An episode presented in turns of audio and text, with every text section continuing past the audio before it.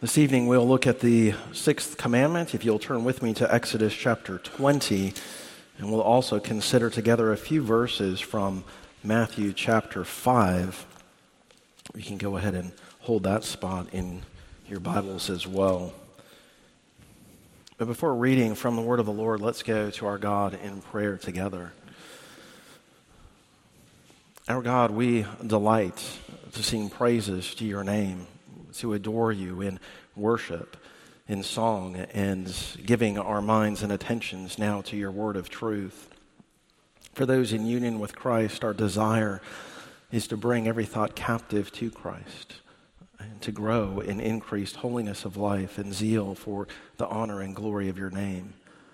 And may we, within the mind and heart, submit ourselves to the loving authority of your word as we hear from you tonight. In Christ's name we pray. Amen. Let's stand together, if you will, for the reading of God's word. In Exodus 20, verse 1, by way of reminder, and God spoke all of these words, saying, I am the Lord your God, who brought you out of the land of Egypt, out of the house of slavery. Verse 13, you shall not murder. And then in Matthew chapter 5, in the words of our Savior in verse 21,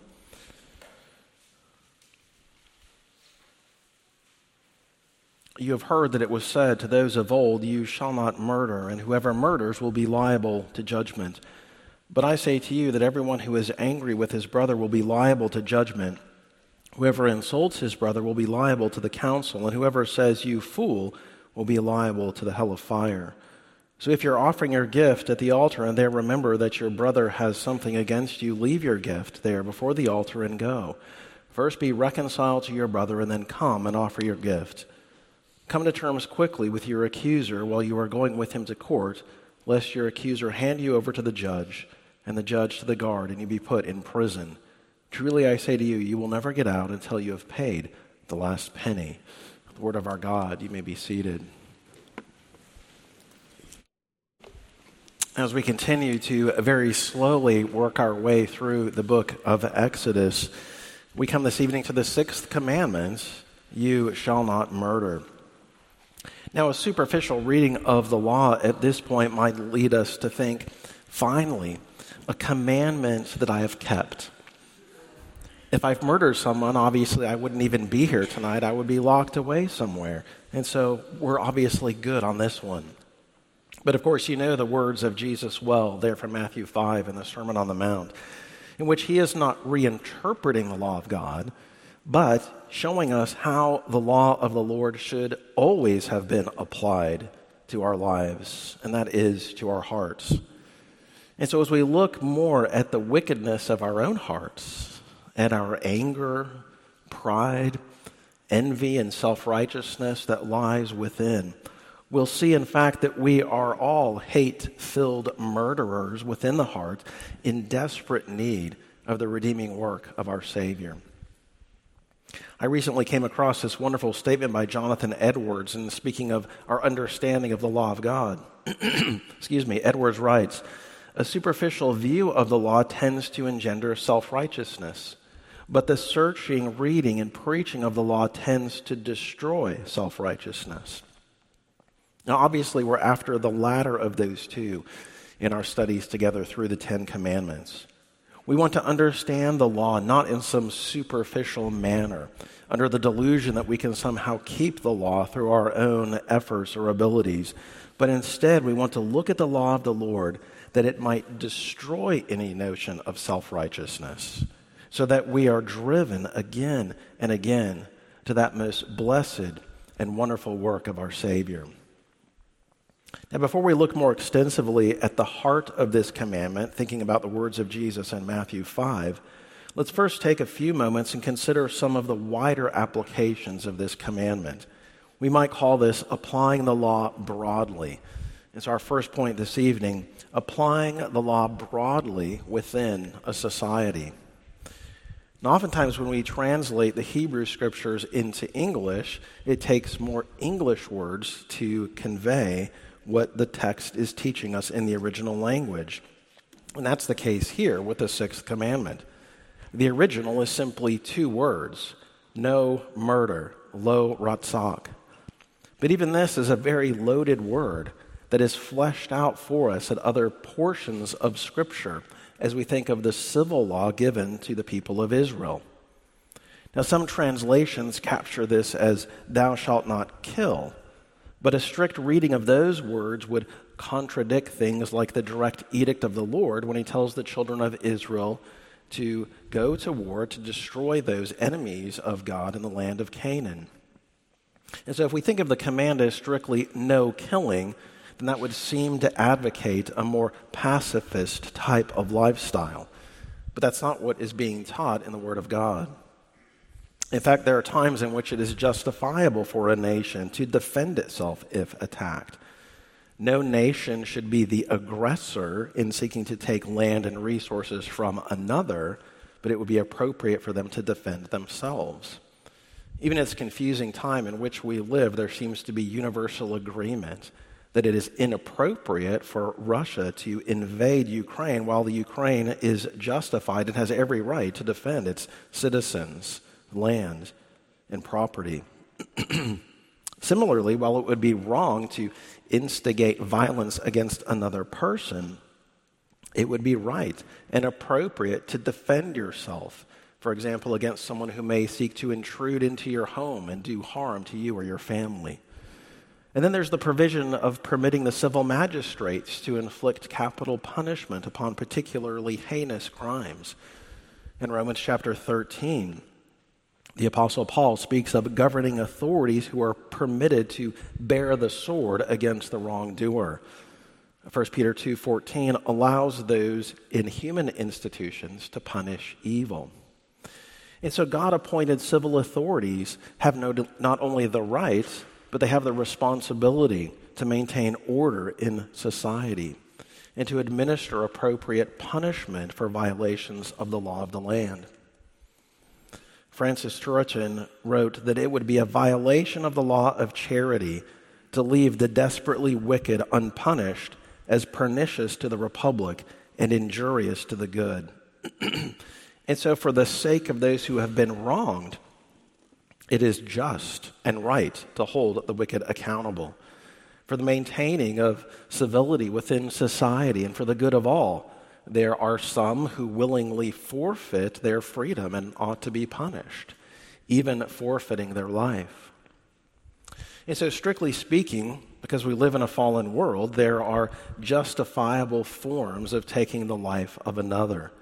Though obviously this should be extremely rare with very carefully applied principles and only within the parameters of laws established by God-appointed authorities. And so the sixth commandment is not advocating some form of pacifism.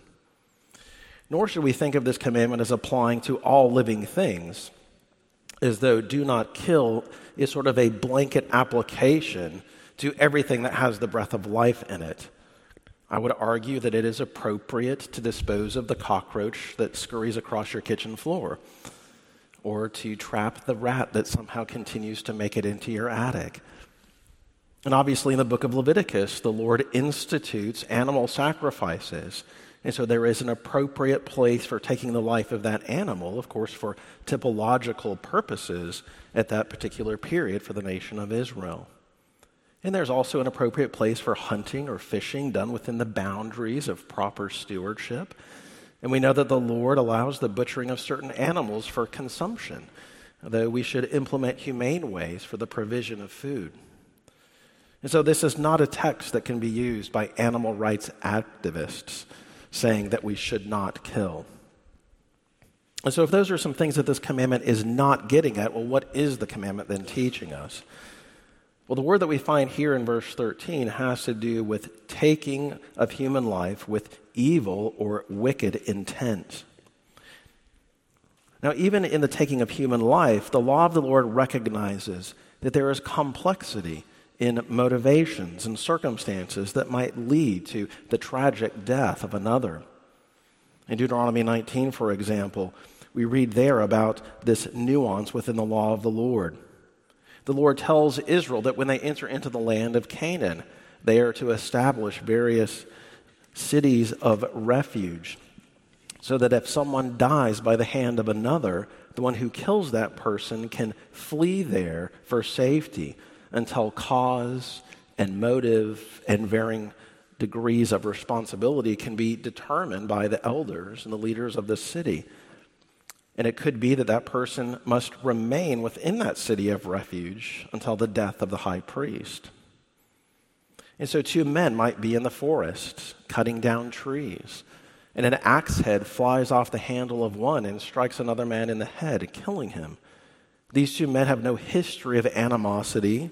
It doesn't seem that there's any sort of hidden motive that's evident. It was simply an unfortunate accident of living in a fallen world. And so the life of the one who kills the other is to be spared.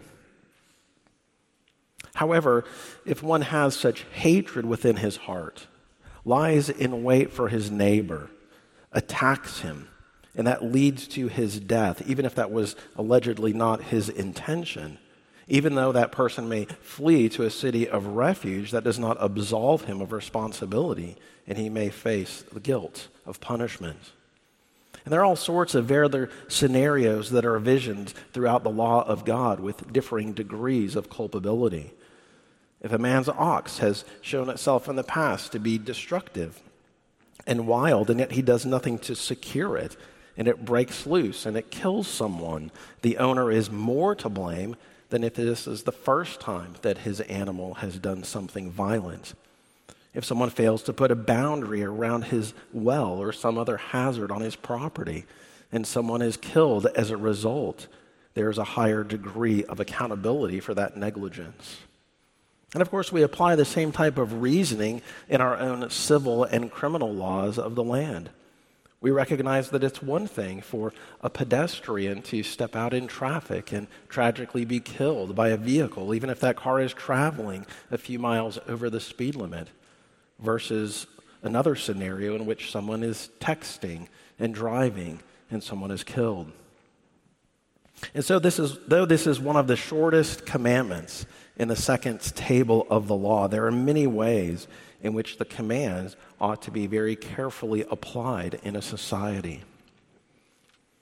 But really what this commandment is advocating, as Jesus tells us in Matthew 22 in the summation of the law, is that we are to love our neighbor.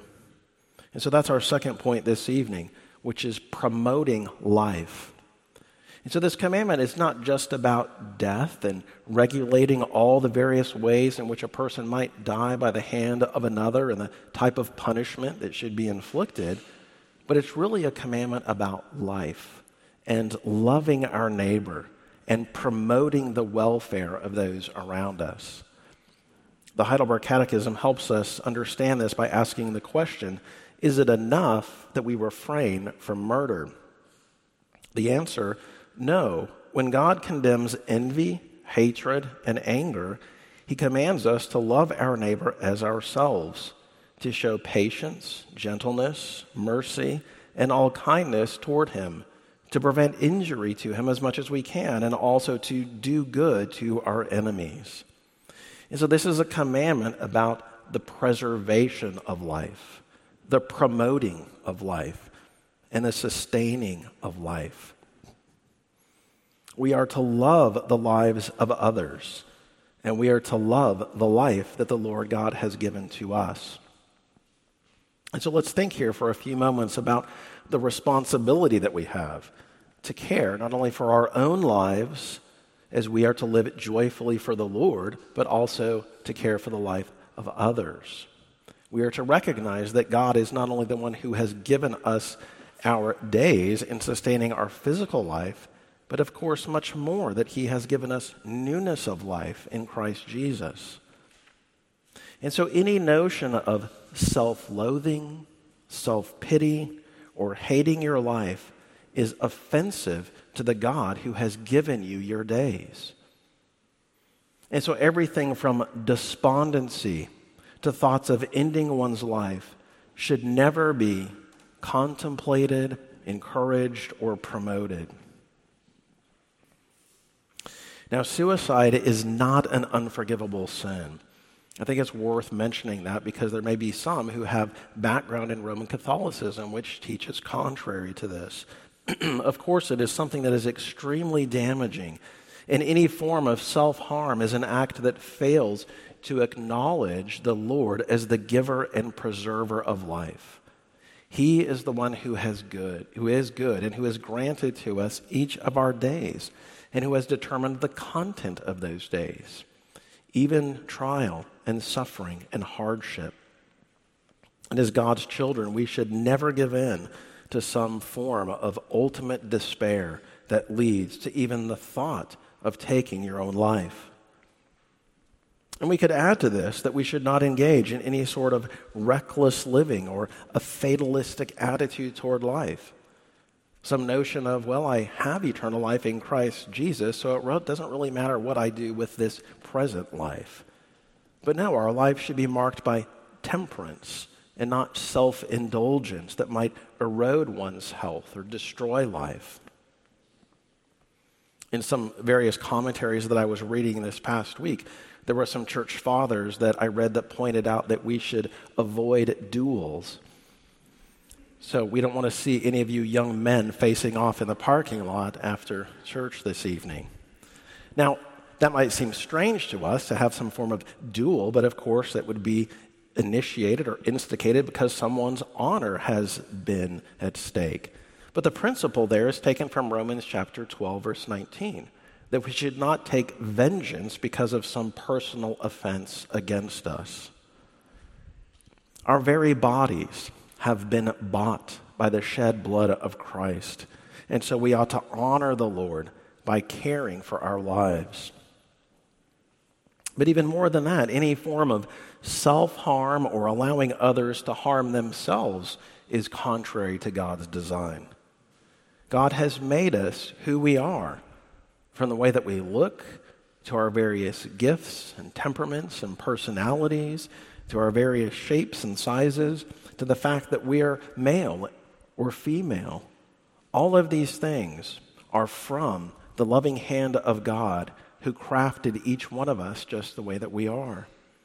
And so to despise certain things about us, to be discontent with who God made us to be by inflicting the scalpel or hormone therapy treatments or even wishing to be someone other than who God made you to be, these are not things that God's people should entertain within mind and heart. These are not things that we should encourage or support in the lives of our friends and those around us. It is not a loving thing to support a friend in some sort of gender reassignment procedure. While our society says that that is a loving and an enlightened thing to do, this is actually to hate our neighbor, and it is to hate the God who made them the way that they are. For we are each fearfully and wonderfully made by our Creator. And so we should not do anything that brings harm to self or harm to others, but rather preserve life and honor the Lord who grants life. In particular, we should think of those who are weak and vulnerable. This is why the believer in Christ should be a strong advocate of the defense of life. And we should, through all legal and appropriate means, bathed with prayer, seek to overturn laws that allow for abortion at any stage of life, under any circumstance. From the moment of conception, that child is an image bearer of God, and to take his or her life from the womb is a clear violation of the Sixth Commandment. And no nuance of language by calling it women's health or reproductive rights or anything else can make it other than what it is, the murder of a human being. John Calvin wrote, "If it seems more horrible to kill a man in his own house than in a field, because a man's house is his place of most secure refuge, it ought surely to be deemed more atrocious to destroy a fetus in the womb before it has come to light." But not just abortion, but euthanasia, so-called mercy killing, should be prohibited as well. Our society oftentimes disregards the elderly or the disabled or the extremely ill. We should show great respect toward all. And those who struggle in various ways throughout this life with various infirmities or struggles as they age, they should guard their own heart against the notion of being a burden to others. That should never drive our decision-making, for all of life is precious, and all of life matters to our God. Now, someone could be gravely ill, and he may, in good conscience, choose to cease life-saving measures, but that's much, much different than actively seeking to bring about the end of one's days. One theologian has written, "Life and death are God's business. Only He grants life, and only He is authorized to end life." And so whether preserving our own life or the life of our neighbor, we might ask why. Ultimately, why does life of mankind matter so much? Because, of course, men and women are created in the image of God. Even in our fallen states, even in a feeble or very infirm state, even in an undeveloped or underdeveloped state, all of humanity bears the image of God, and therefore all of life is valuable to Him and should be to us. Imagine a young woman who goes away to college. She meets a godly young man who appropriately pursues her, and they become engaged. And we'll just assume for purposes of this illustration that they're old school and don't have digital pictures of one another. But they get a friend to take some photos of them. And she can't wait to return home over break and to show all of her friends and families a picture of one whom she is betrothed to marry. And imagine that one of her friends takes the photo and draws glasses on his face and little horns on his head and blackens out some of his teeth and completely disfigures the image. Well, that's a hurtful thing to the young lady who entrusted you with that image, that photo. By disfiguring the image, you have shown yourself not to be her friend, but you've shown herself to be someone who has no regard for her or the one that she loves. And without a genuine apology, you should not be surprised if you don't get an invitation to the wedding. And how much more this grieves the living God, whose image is upon all of mankind, when we treat the precious life of another or our own life with such little regard. When we disdain human life, we show ourselves to have hatred toward God, who is the giver of such life. Well, let's explore things a little bit more and think through how Jesus applies the law. And this is our third and final point this evening. That is, applying this law to the heart. Driving down deeper, we could say, to see some of the varying ways in which we should apply this commandment. Again, Jesus in Matthew chapter 5 does not rewrite the law of the Lord, but drives at the motives and intentions of the heart, telling us that if we have anger within our hearts, we are guilty of murder. We're guilty of violating the sixth commandment. And as Jesus exposes the heart of man, I think what He shows us is that, in fact, we are all, to varying degrees, angry people full of self-justifying excuses. And just think of some of the ways in which we show ourselves to be angry people. Perhaps we show our anger in our actions through driving in a frustrated or reckless manner when someone does something unpleasant to us, to raising voices or stomping our feet or slamming cabinets, allowing division to go on within a relationship without pursuing reconciliation, behavior that sets a bad example for those who are impressionable. Perhaps our anger is displayed through our words, Again, raising a voice in harshness or spreading lies about another person or entertaining gossip, which damages the reputation of another. Biting words or false accusations. Betraying the trust of someone who confides in you. Mocking the weakness of another or laughing at their misfortune. Or it could be that we're the only ones that know the anger that is within our own hearts, discontentment with our own lives, envying the success of another, or being envious of someone else's position in life, wishing evil or calamity to fall upon someone, plotting ways for someone to fail, sort of fantasizing about their demise, indifference, allowing pride to grow within the heart. These are all varied and different forms of anger.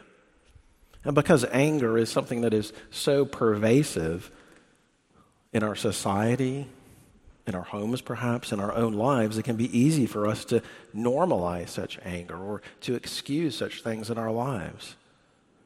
I'm just tired. I'm stressed out. I've had a rough week. I just don't feel good right now. I've got low blood sugar. In other words, my anger is more situational. It's tied to something that I can't control. I really can't be responsible for it. Maybe I even attempt to shift the blame. You make me so angry. It's the increased traffic. All these northerners moving down to Polk County. It's the inefficiency of the whole medical industry that tells me to get there 10 minutes early and then makes me sit around for an hour for the doctor to come in. But none of this will do if we're talking about the heart. Now, certainly the fact that I live in a fallen world, there are all these contributing factors that make anger within a greater temptation for us. But ultimately, I am responsible for my own heart, and I am answerable to the Lord God who sees all things and who knows all things. And so the question is not whether we are angry people or not, but the real question is, how is the anger in my life displayed? How does it reveal itself? And even deeper than that, why do I get angry in the first place? You know, it's interesting to look at the life of Jesus and the times in which he displays righteous anger. In Mark chapter 3, when the Pharisees are trying to trap Jesus for healing on the Sabbath, we read that he looked around at them and was, with anger, grieved at their hardness of heart. And so Jesus, you see, is angry at the effects of sin upon the hearts of others and how it manifests itself. In Mark 10, when the disciples are trying to keep the children away from Jesus, we read that Jesus was indignant and said to them, "Let the children come to me. Do not hinder them, for such belongs the kingdom of God." And in John chapter 2, you'll recall when Jesus goes into the temple and cleanses it of the money changers and those who are selling animals for sacrifice because of his zeal for the holiness of God. And so the anger of our Savior is toward the evil in this world, toward those who would seek to detract from the glory of God, toward those who would hinder others from hearing the gospel. Ultimately, it is righteous anger because it flows from a holy and righteous heart that is filled with love for his Father in heaven. In contrast, our anger flows from a heart that is filled with a different kind of love, a love for ourselves. People don't do what we want. Circumstances aren't working out the way in which I wish.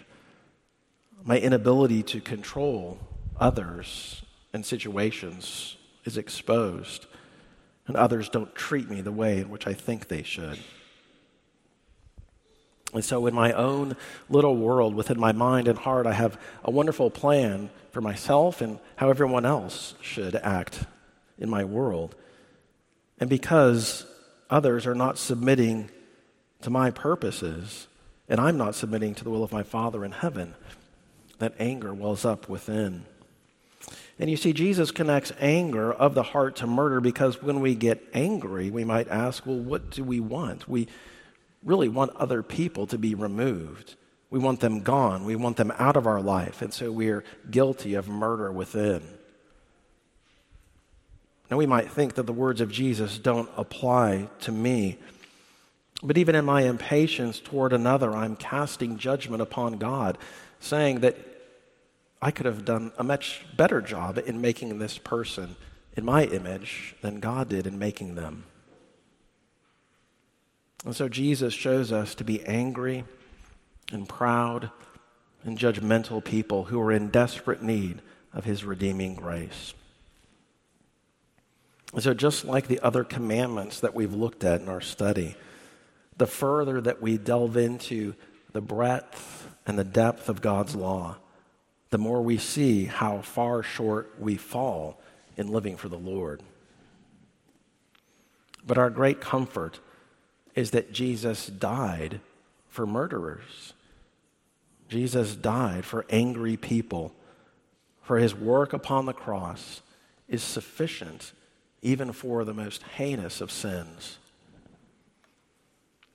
I vaguely recall an incident from a number of years ago in which it was alleged that a serial killer on death row put his faith in Christ just before his execution. Now, of course, God alone knows the conscience, knows the heart of that man, but this outraged many. Not only those within the wider culture, which we would expect, but many within the evangelical community, that such a wicked person could presume to be forgiven. But isn't this the wonder of the gospel? That the shed blood of Christ has infinite value to cover and cleanse even the most guilty conscience, and there is hope of forgiveness for us all.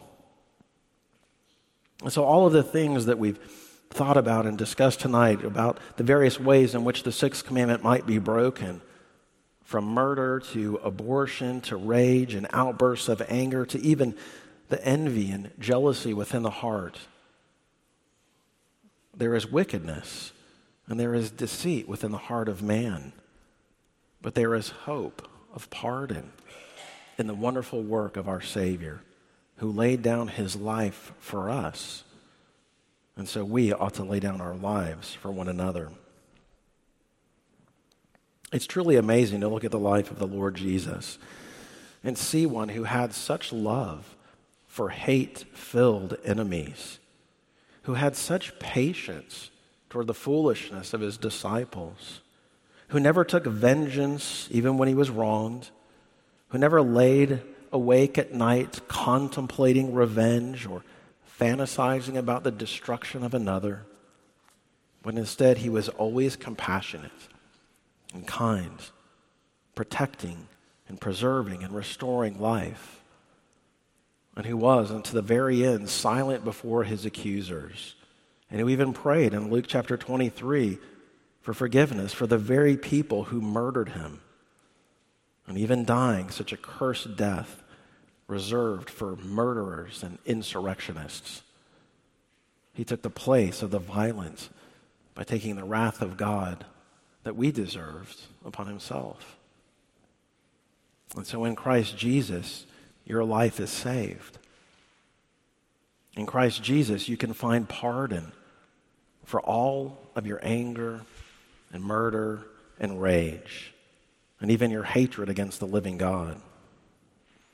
When it is Christ who has subdued men and women to himself, and now because the peace of Christ rules in our hearts, we long to be children of God whose hearts and minds are filled with love, love toward him and love toward neighbor. As we close, hear these words from Titus chapter 3. For we ourselves were once foolish, disobedient, led astray, slaves to various passions and pleasures, passing our days in malice and envy, hated by others and hating one another. But when the goodness and loving kindness of God our Savior appeared, he saved us, not because of works done by us in righteousness, but according to his own mercy, by the washing of regeneration and renewal of the Holy Spirit, whom he poured out on us richly through Jesus Christ our Savior, so that being justified by his grace, we might become heirs according to the hope of eternal life. Amen.